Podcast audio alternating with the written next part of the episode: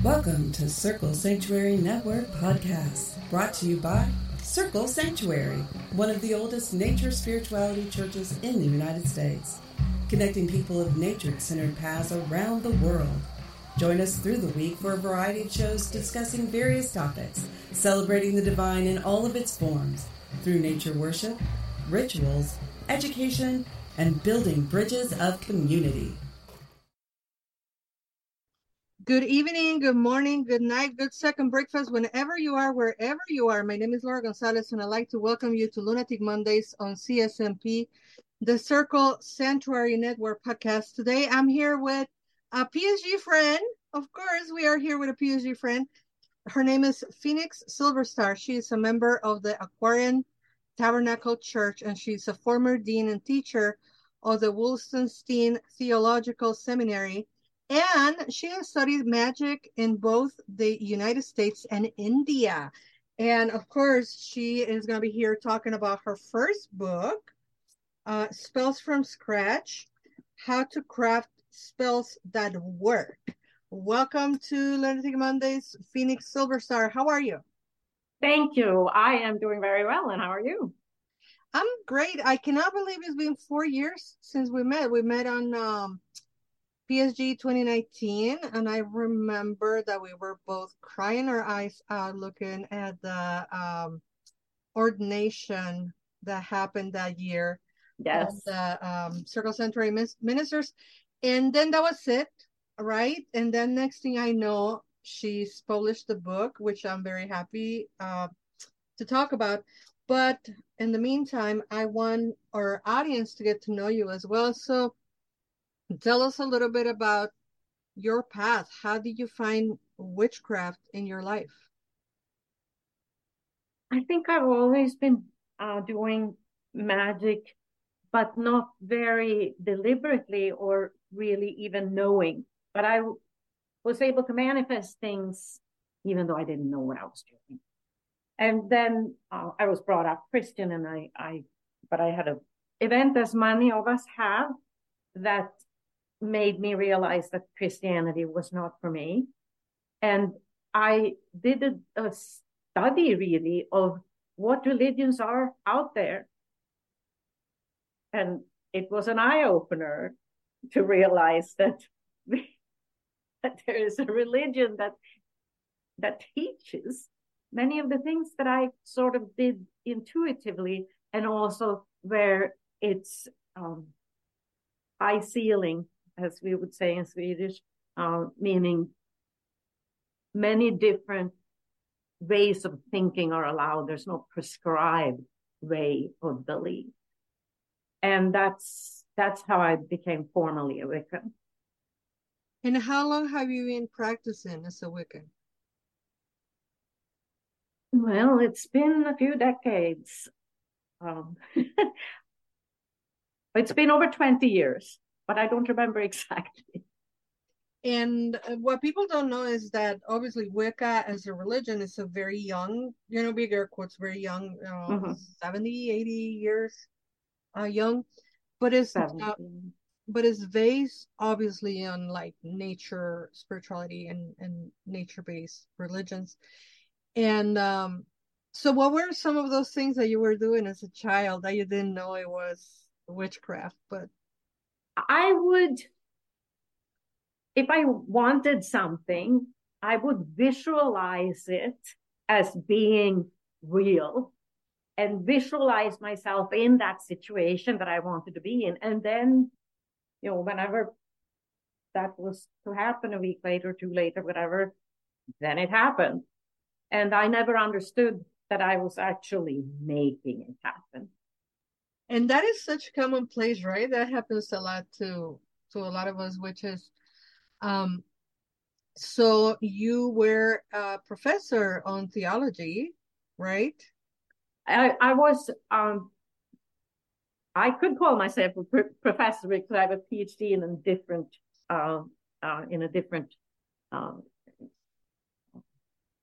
subject but we actually don't use at the at the Woolston-Steen um, Theological Seminary just decided to call people members of faculty.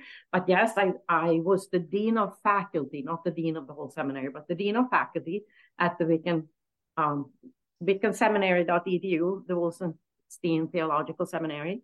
And um, I taught both core classes and quite a few electives on, on um, mythology and other subjects. That is such fascinating um, path. Did that help you recognize yourself more and more, like into your witchy self?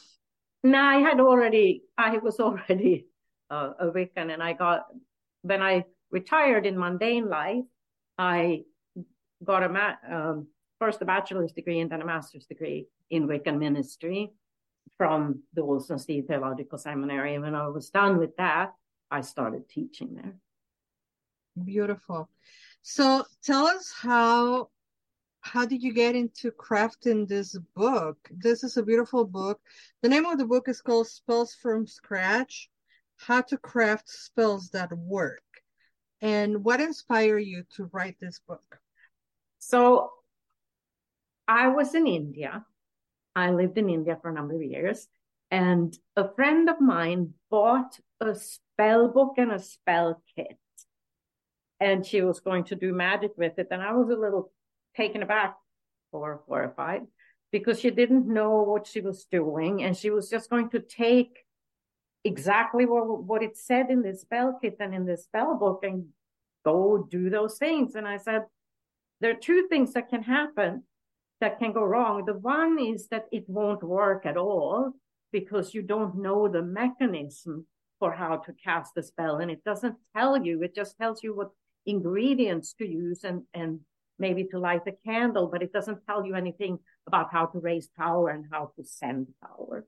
And the other thing i said is if you actually manage to do that anyway it could go wrong because you don't know what the person who wrote this or the person that put together that spell kit how knowledgeable they are or what their intent was. And and so I thought to myself, this is not good that people go and do this. Uh, and what we should be teaching is how for people to write their own spells and with all the detail of how to cast it so that it is effective and safe. And first I was going to write it as a class, but it ended up being a book. But I will, at least I plan to also teach it as a class, as a, a class at the seminary semester long class. And of course, it it makes a great difference, right? To like read something from I don't know, generic internet uh, spell work. Uh, what I what strikes me as odd sometimes when people fold, follow this um, recipes to the T without knowing what it is is sometimes it will call for certain herbs or the time of the day or a direction that like here in Chicago, we have water to the east. And I know a lot of people will have a fit with like, no, no, water goes to west. I work with the water of the east because I have it right here, three blocks away from me, the Lake Michigan, and no three blocks, but you know, like a mile. Um, and that's where the water is. How important it is that we learn, you know, to to actually adapt and and to get this book and to read the things. And so you pointed something else out or made me think of something else and that is when people look at the spell book um, which are just recipes and they are lacking an ingredient it's important to know why that ingredient is there so that you know that you can substitute if there are other herbs or ingredients that may do the same thing. But if you don't have that knowledge and you're just following a list of things to put in a spell, you're not going to have the the flexibility.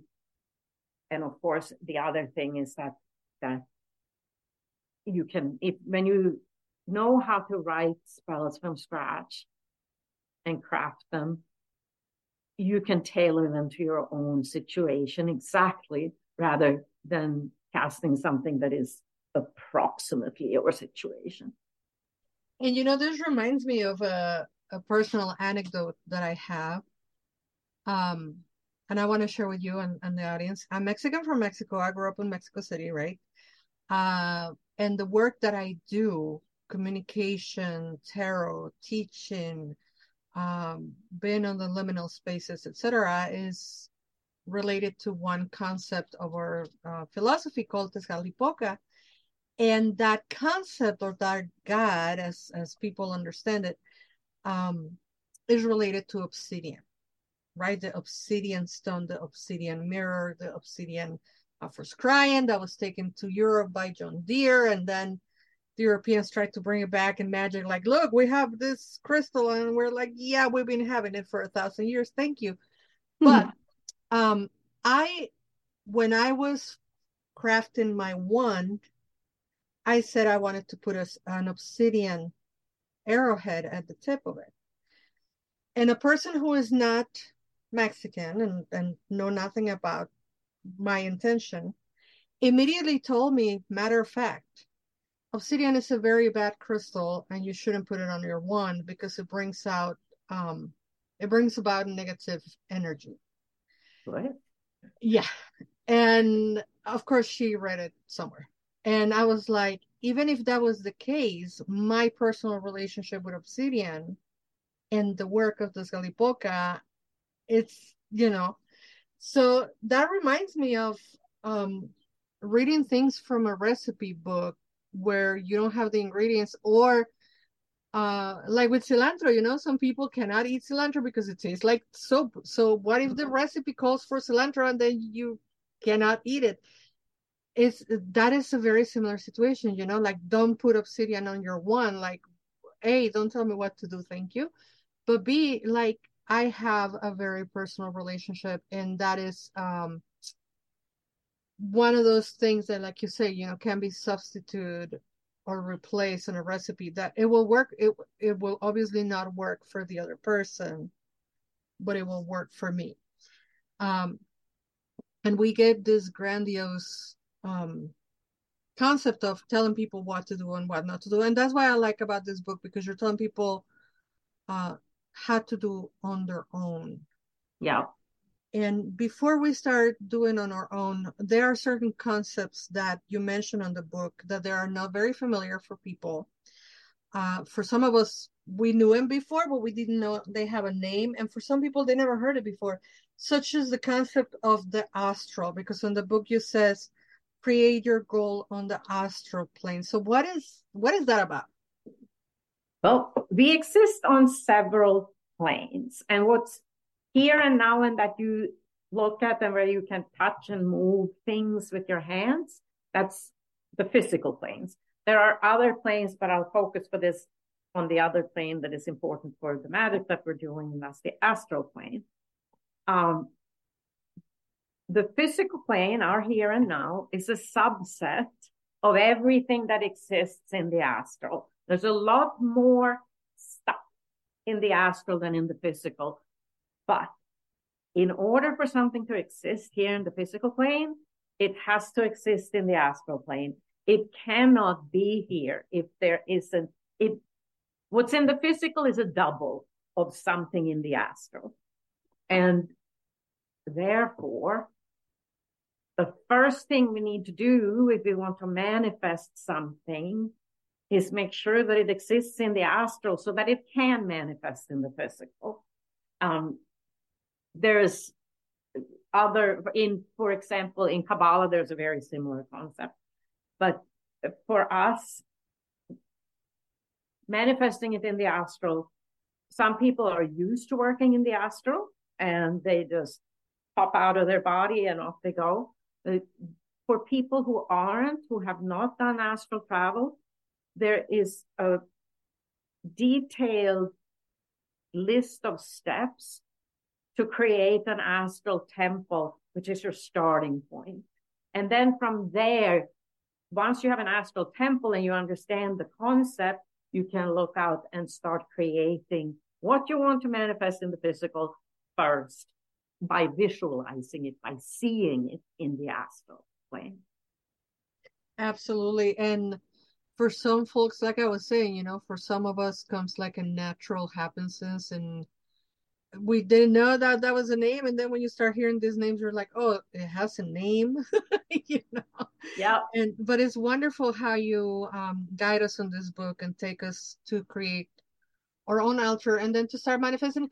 And one of my beliefs and what i teach sometimes you know to my apprentices is like tools are cool but you don't need them sometimes. And i'm not saying don't use tools for magic. Do you? I, you know, Phoenix, I always tell my apprentices the four the four most magical words. You do you, boo. Do you? Um, but I believe that sometimes uh, we focus too much on the form of something and we don't focus on the depth. And when you focus your magic on the astral, tools can be a cool thing to have, but they're not necessary, in right. my opinion. Mm-hmm. What is important to have though is to understand the laws of magic. And I love that in this book you also talk about the laws of magic a lot. And and there are rules, there are laws, there are things that we ought to follow. Again, if you're baking a cake, you're not gonna bake it for five minutes just because you feel five minutes is good. You know, it has to take time, a certain temperature, etc., etc. Uh, continuing with that metaphor of cooking so what are some of these laws of magic that oftentimes we forget? Even even see some people forget the laws so remind us please. I am so glad you asked this question because i'm very excited to talk about the laws of magic because i'm um, in mundane life um, a physicist and there are laws of nature. The laws of mad and and i have been working with laws of nature you know since i was in my late teens the laws of magic are similar. They are, you do this and that happens. They were first analyzed by Sir um, James George Frazer was his name. It was in 1890. And he published a book called The Golden Bough. And he defined um, the law of similarity and the law of contagion. And he put those under an umbrella that he called sympathetic magic. I'm going to talk about what they are in just a little bit. And then he also talks about religious magic. And for the sympathetic magic laws, it's just like laws of nature. You do this, that happens. So sympathetic magic is the overall term for things that uses imitation or similarities and correspondences in spell work. So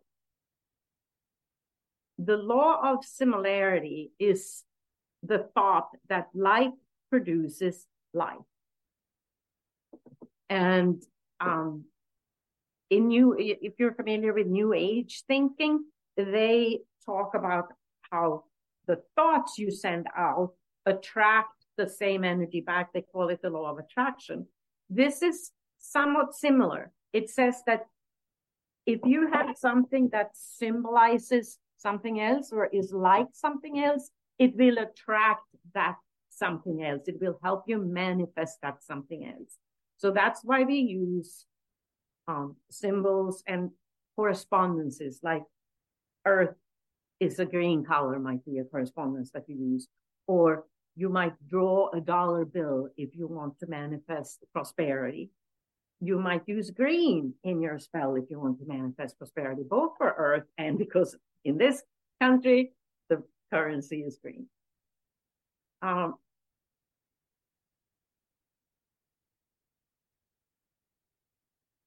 if you look in the book, there's quite a lot of um,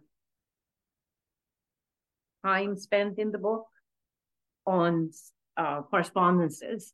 And so that is so that the reader, once they've set their goal, there's a lot about how to set the goal correctly also, what they want to manifest. But once they've done that, they can find the right symbols and the right correspondences and the right crystals and the right herbs and the right oils and the right this and the right that.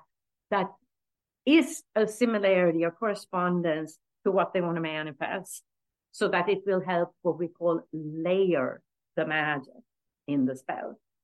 So if, for example, if you want to manifest love in your life, you might use uh, rose quartz, a heart chakra crystal.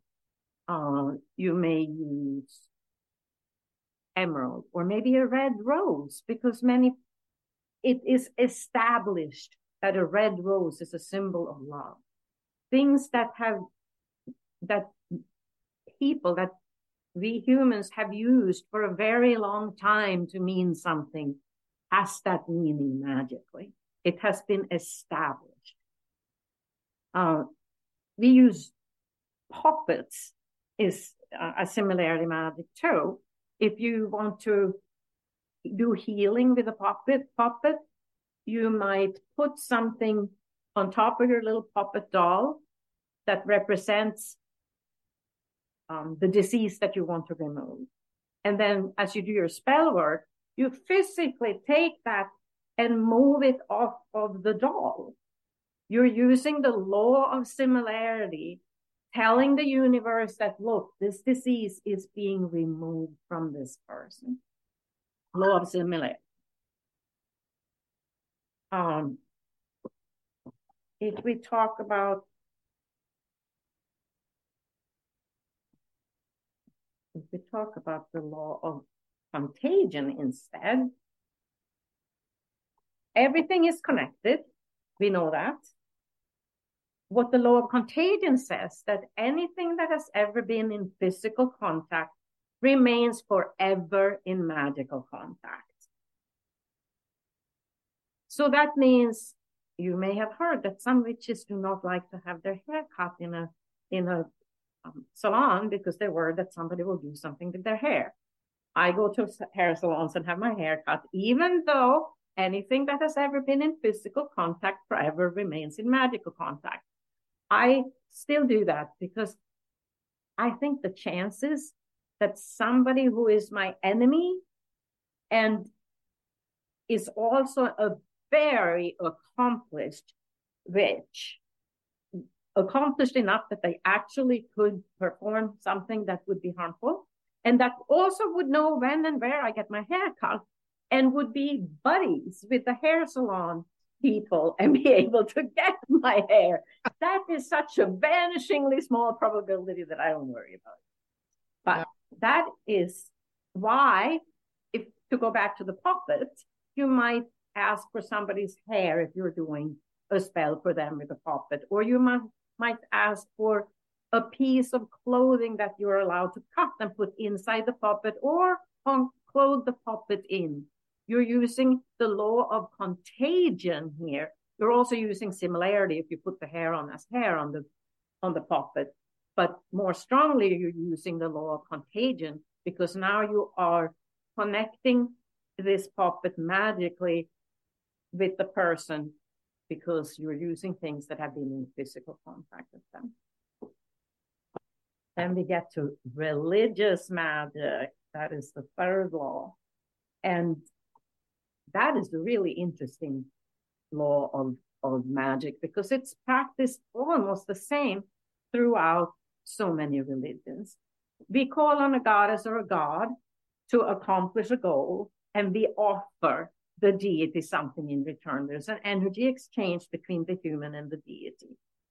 In Catholic Church, it might involve giving uh, some coins, or it might involve lighting a candle in front of, of a saint's um, uh, picture in honor of them, to honor them, and to ask for their assistance with something.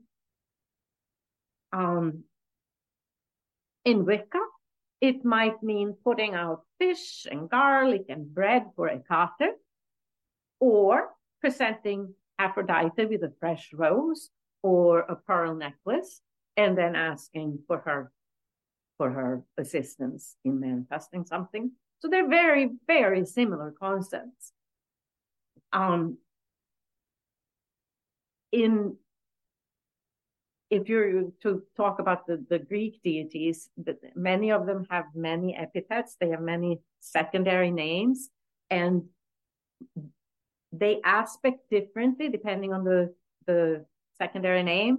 So it's important to research them and know that you're talking to the correct aspect of the deity that is actually aligned with what you're trying to manifest. Um, in ceremonial magic, they might work with archangels. The I'm Wiccan, the book can be used by people of pretty much any religion, but I am Wiccan, so I speak from a Wiccan perspective.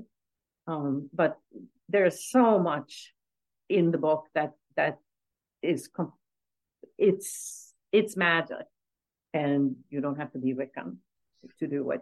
But as a Wiccan, hmm? I'm sorry to interrupt. Uh, um, and people, I love to. First of all, I love doing this show, and I love talking to the authors. And I always tell my audience, take the book, read the book, if some language or some uh, specific parts of the book don't resonate with you, take what works for you. Take what works for you. And because I know a lot of people, you know, they're like, oh, no, I'm not a Wiccan. I'm not awakened. That book is not for me. You never know where you're going to find wisdom. And um, quite simple. Like I tell my uh, family whom are not pagan in any way, shape, or form, I just explain, you know, you call it prayer, we call it raising power or whatever. But we're going to talk about raising oh. power soon. But uh, pardon me, inter- I interrupt you. Please uh, finish your idea. Yep. No, it was a good. It, it, was probably a good stopping point to wrap that up. Um, a practitioner may use both the law of similarity, the law of contagion, and and religious magic at the same time in one spell, and again layer the magic for more power. And now that you mentioned layering, so we have our idea, right? What do we need to do? Uh, it's now being manifested on the astral plane. We understand now the laws of magic and what kind of magic we're going to use, whether it's synthetic, religious, contagion, or maybe a combination of all of them. And then comes the part that to me is one of the most interesting ones. And where I see a lot of practitioners that they walk into the spell or ritual and then they go, and they throw their hands in the air, right? Ah, I hope this works. And I'm like, scratch everything, go back to the drawing board, and don't even get started because if you're coming in with that idea of doubt, nothing's going to happen. We need quite the opposite. We need heightened energy. We need to raise energy. We need to send that energy towards that intent. And a lot of people think that the only way to raise energy is hooting and hollering and dancing and running around in circles. And that might not be it. So tell us a little bit about raising energy and how can people work it out?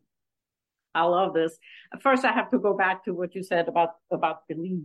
If you send out doubt, you're sending out doubt and nothing is going to happen. You have to be firmly convinced that you know what you're doing and you know how to manifest and it will manifest. Or you're gonna get doubt you're gonna get doubt back. Absolutely. Your doubt is gonna be increased exponentially. And, and you, yeah, you you know, I, I remember long ago, long ago, my very first Wiccan teacher, uh, Marty Couch, who used to say, you don't go into circle and say, I hope, because your hope is going to be infinite and then you're never going to manifest what you want. And that is something that is so ingrained in my, in my head that I don't say, I hope, I don't say, I wish, or, or I don't doubt. I just say, so be it. But so be it yeah. So let's talk about raising power. Many people are familiar with sending energy for healing. I talk a lot about that actually in the book because some people say they're sending healing when they're actually not doing anything.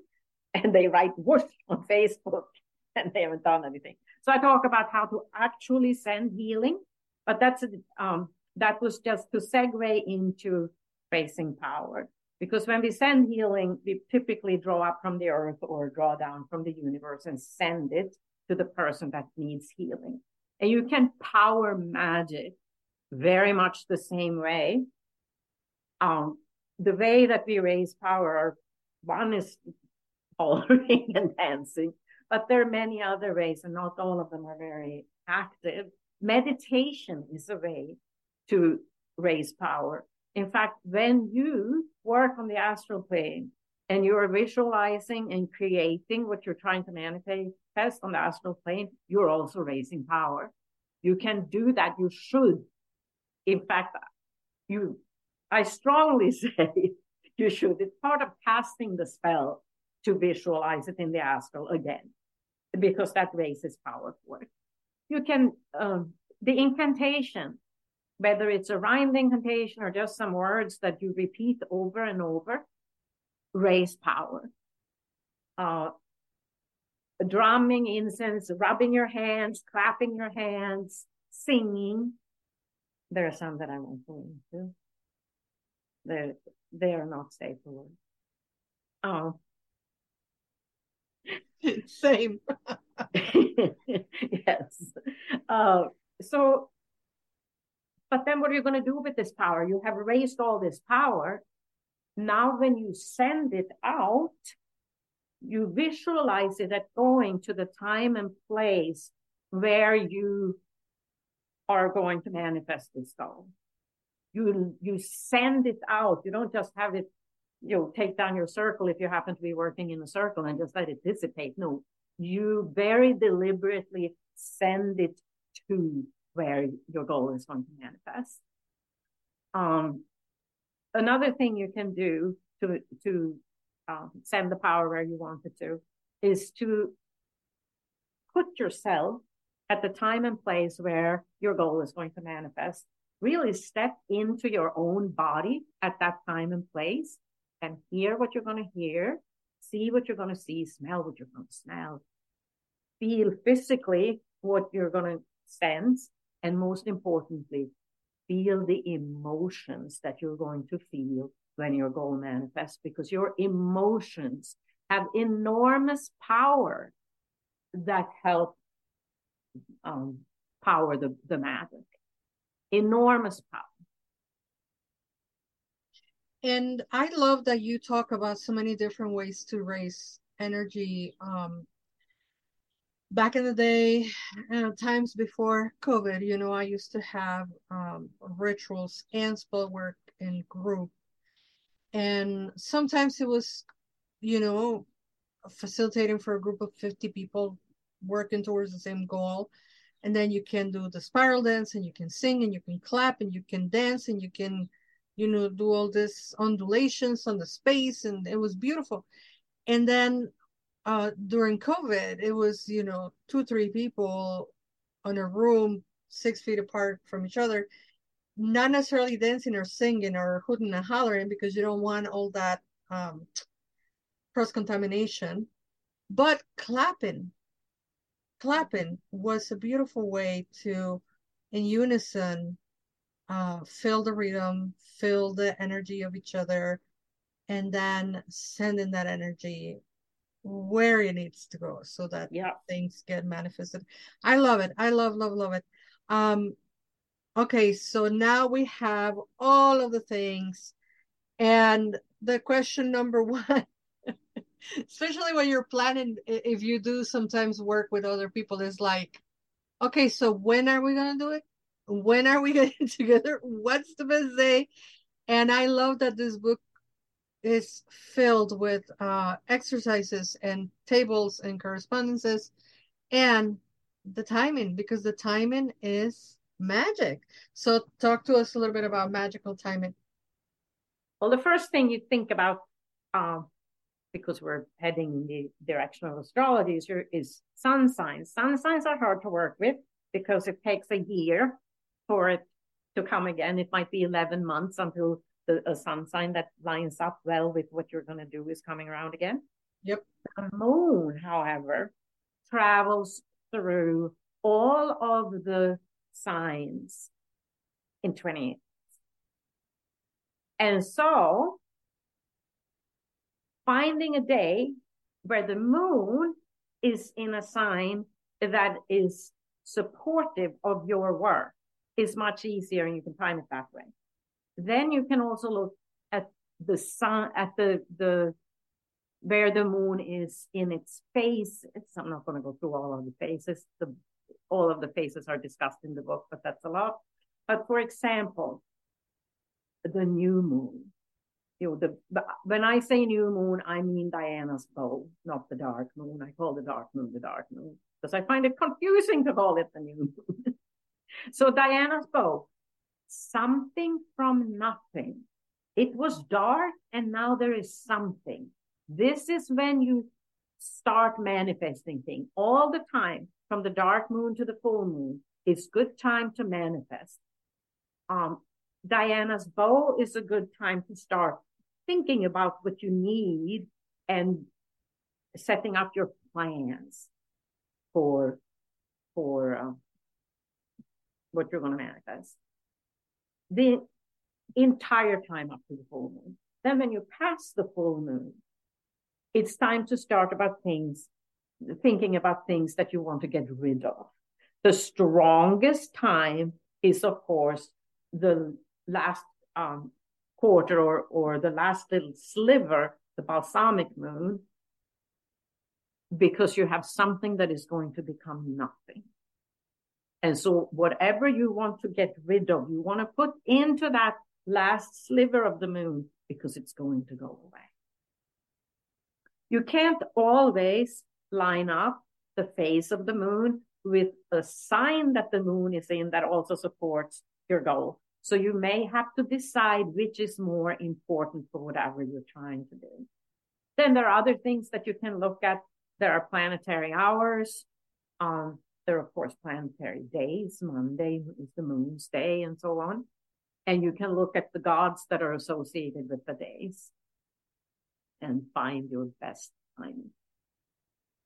And I think it's quite important that you have mentioned, you know, which time in which correspondence of time is the most important for the work that we're trying to do. Because what I have found on some of my apprentices is they are trying to cram all of the correspondences on one thing, on one act of magic.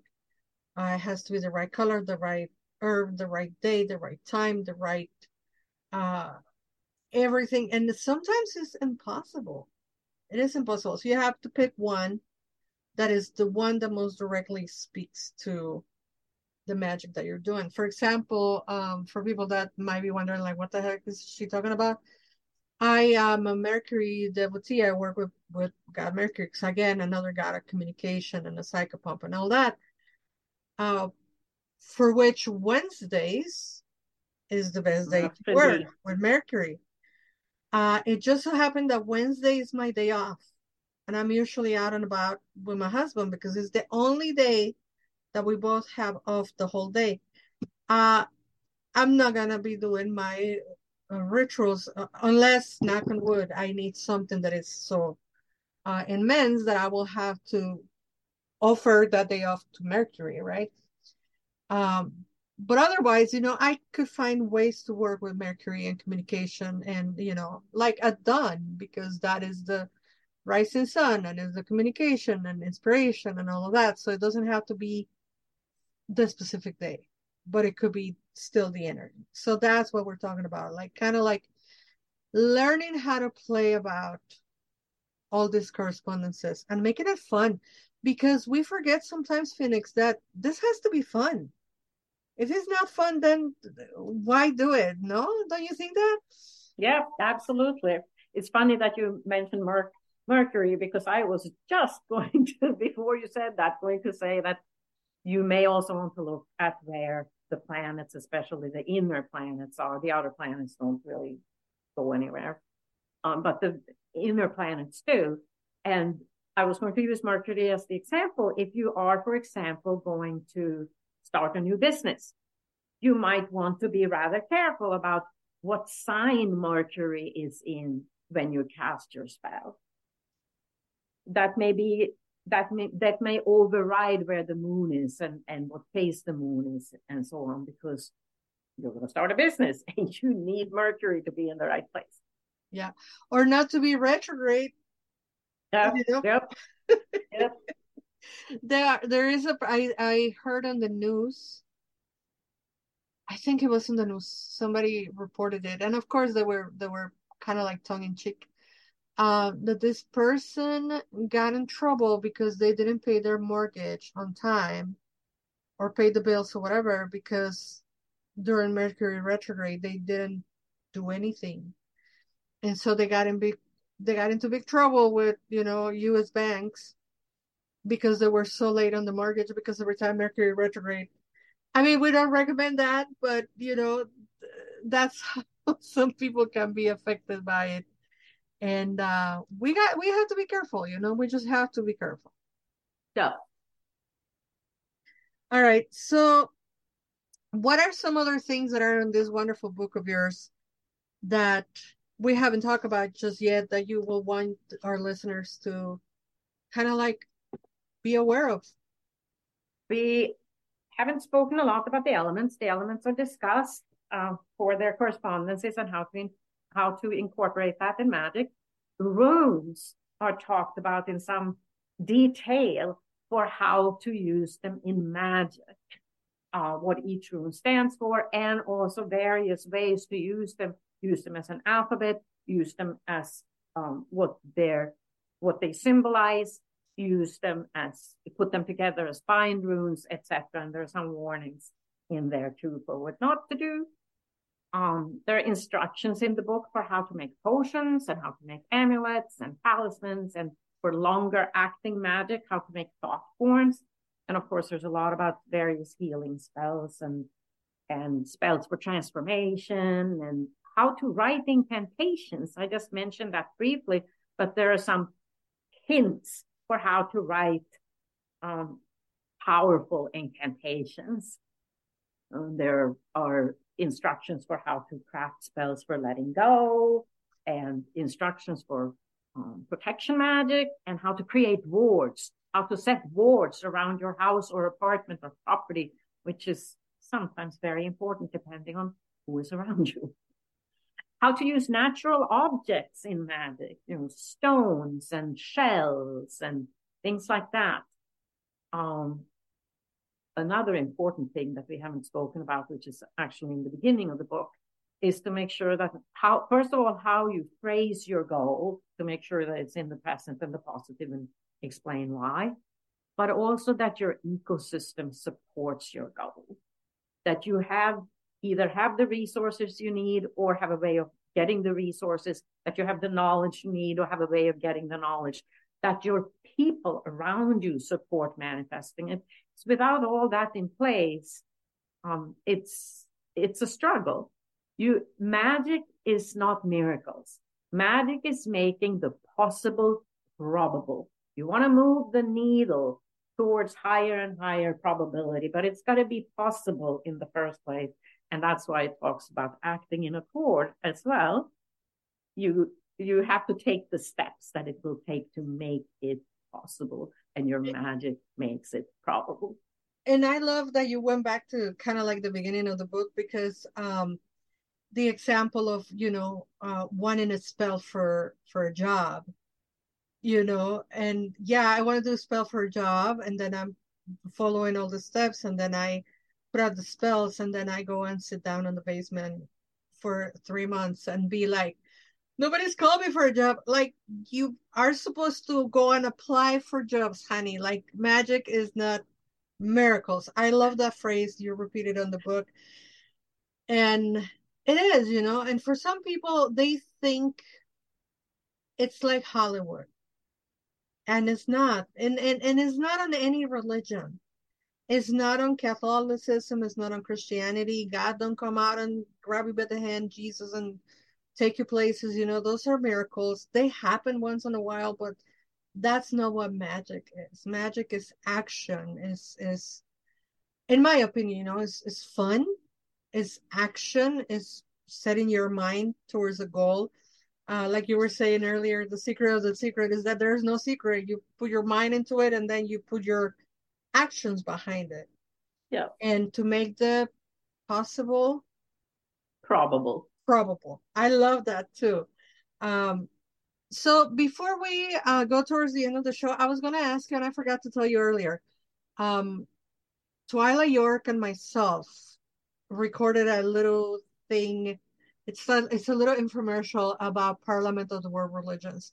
So I was going to invite you, Phoenix, if you have a minute, and that we can go listen to uh, the information that Twyla gave us for the Parliament, and then we come back to close the show. Is that okay with you? Absolutely. All right, we'll be right back in just a minute. Hello, we are Twyla York. And Laura Gonzalez. And we are the officially unofficial pagan committee ambassadors for Chicago for Parliament of the World Religions. No, we're not. We're nothing official. We're just two no. friends that are overly excited about Parliament of the World Religions. First of all, how are you, Twyla? I am doing really well. I'm very excited for Parliament coming up. How are you doing? I'm doing really well, and I'm actually very excited about Parliament. And because we are very excited about Parliament of the World Religions happening in Chicago, or hometown, I invited Twyla to tell us a little bit about, first of all, what is Parliament of the World Religions? So, Parliament of the World Religions was actually started before the Great Fire in Chicago and it was created to kind of uh, cultivate harmony among the world religions and try to foster engagement with all of these institutions and how can we work together to achieve a just peaceful and sustainable world. Um, they, they they gather every three years roughly three years in different cities around the world to gather and work on these issues and uh, this year is going to be in Chicago. Yes, it's going to be at the McCormick Place. It's going to be um, right, right on my backyard, literally. I, for those who don't know, I live very, very close to the McCormick Place. And why do you think it's important that we represent not only from Chicago, but from all over the world, we as pagans? Why should we be proactive? Why should we be going? as pagans, we should be going because we, as a religious, spiritual movement and group and identity, had to fight for our place at Parliament.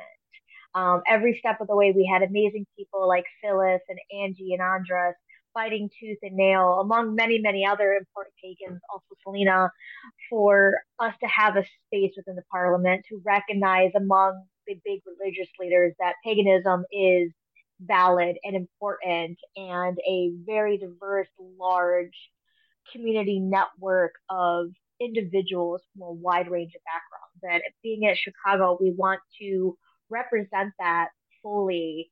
That this is the beautiful tapestry that is paganism. Come show that. Come be part of this tapestry that we're going to show these other religious leaders who and what we are and how we practice and how we celebrate. Beautiful. So when is Parliament and how do we sign up? So Parliament is going to be August 14th through the 18th, as we said in the McCormick Place, downtown Chicago. And if you go to the Parliament of Religions.org, you can sign up for tickets. Um, they have discounted tickets if you have a larger group going.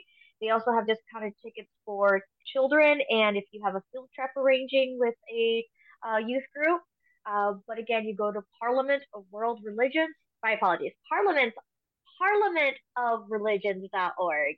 And you can get tickets there and all the details of all hundreds of workshops and programs and art display and music. That's all going to be there. And of course, we're going to do the shameless self promotion because we all are going to be presenting. So I'm going to be with Reverend Selena Fox and Reverend Deborah Rose talking about women in podcasting. And then we are going to be doing a Pagan Voices of Chicago panel. So we have Laura Gonzalez, myself, Damian Hahn, Claire Levioki, Chris Allen, Talitha Lee, and Jamie Marie Robinson um, representing our individual different voices and paths within paganism.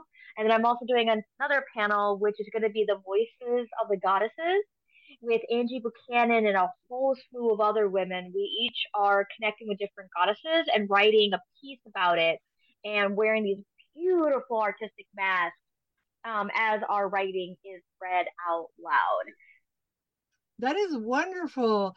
And last but not least, of course, I'm going to be doing a panel with uh, Reverend Karen Green and Reverend Selena Fox about festivals of the dead. Of course, we're going to be talking about Day of the Dead, All Saints Day, All Souls Day, and absolutely Samhain, Halloween, and whatnot. And then whatever else comes through between then and now, because we are going to be taking part on ceremonies or the group, uh, the uh, room, or I don't know. I mean, I'm about to go with the flow and go wherever I'm called. So it's going to be a good time. And please remind us, Twyla, of the website where people can sign up. It's going to be parliamentofreligion.org, and it's going to be August 14th through the 18th at McCormick Center in downtown Chicago. There's still lots of time to sign up. This is a once in a lifetime thing. It will change you um, being surrounded by all these amazing people from all these different faiths working for a common goal. Thank you so much, Twyla, for being here on CSMP talking about Parliament of the World Religions. My name is Laura Gonzalez, and until we meet again, never forget that you are loved. Bye bye. Thank you so much, Twyla York, and thank you, Laura from the past, uh, for all that information about Parliament of the World Religions. We hope to see you there at Parliament. As you heard us earlier, it's going to be fun and we've been doing we're going to be doing so many things. I'm so happy about parliament. Um, are you coming to parliament phoenix? I haven't decided that. I i have been lying low this year. I had a, a tragedy last year so i've been lying low all right well if you decide we would love to see you and to all who listen if you decide to come we would love to see you here in chicago um, it's going to be fun and phoenix where can people get your wonderful book? Of course, Spells from Scratch How to Craft Spells That Work. Where can people get this book? Uh, start with your local bookstore always, but then it's it's of course on Amazon and Barnes and Noble and all the all the places, all all the normal places you get um, your books. And of it's, course, is a book by Llewellyn International. Um, thank you so much, Phoenix, for being here on the show. It was so good to see you. I cannot believe we haven't seen each other since 2019, but it was fantastic when you told me that you were um, coming up with this book. I was just so excited because you're a wonderful person and very knowledgeable. So thank you for doing that. Thank you for being on the show. And now I give you the microphones so you can say goodnight to your audience. Thank you, everybody, for listening. I appreciate it. And thank you, Laura, for having me on the show. That was really a lot of fun. I really, really appreciate it. Thank you so much, Phoenix, for being here. And to everybody, just to remind you that we have over 950 hours of shows on CSMP, the Circle Sanctuary Network podcast. You can listen to us on Blog Talk Radio, Spotify, iTunes, TuneIn, or wherever you get your podcasts. And we have shows throughout the whole month. On the third Wednesday, we have Circle of Nature with Reverend Selena Fox. Two Tuesdays a month, we have Circle Talk with Deborah Rose. On um, the third Friday of the month, we have Blue Marble with Charlotte Bear. The second and fourth Fridays of the month, we have uh, Songs of the Pagan Tribe with Kern Greenman. And every Saturday we have Paganos del Mundo or Pagaos del Mundo with Christine Ortiz, Harwe Tuileva, Patricia Finclair, Carolina Moore, Monica Gobin, or yours truly, Laura Gonzalez, either on Spanish or Portuguese. And obviously, every second and fourth Monday of the month, we have Lunatic Mondays with yours truly, Laura Gonzalez. 950 hours of podcasts that you can listen, download, and share or keep for your archives and learn, learn, learn. So thank you all for supporting our work that we do on CSMP. My name is Laura Gonzalez, and I will remind you to never forget that you are loved. Bye bye. Lunatic Mondays is a production of Laura Gonzalez for CSN Podcasts, building bridges of community around the world. Thank you for joining us on the Circle Sanctuary Network podcast presented by Circle Sanctuary and produced for all who follow nature centered paths. Join us throughout the week for various programming connecting with the community around the world. Please don't forget to watch for updates on the Circle Sanctuary website at www.circlesanctuary.org. Follow us on Facebook at facebook.com backslash CSN Podcasts. We can also be found on your favorite podcast hosting sites such as iTunes, Stitcher, Spotify, and others. Until next time, many blessings.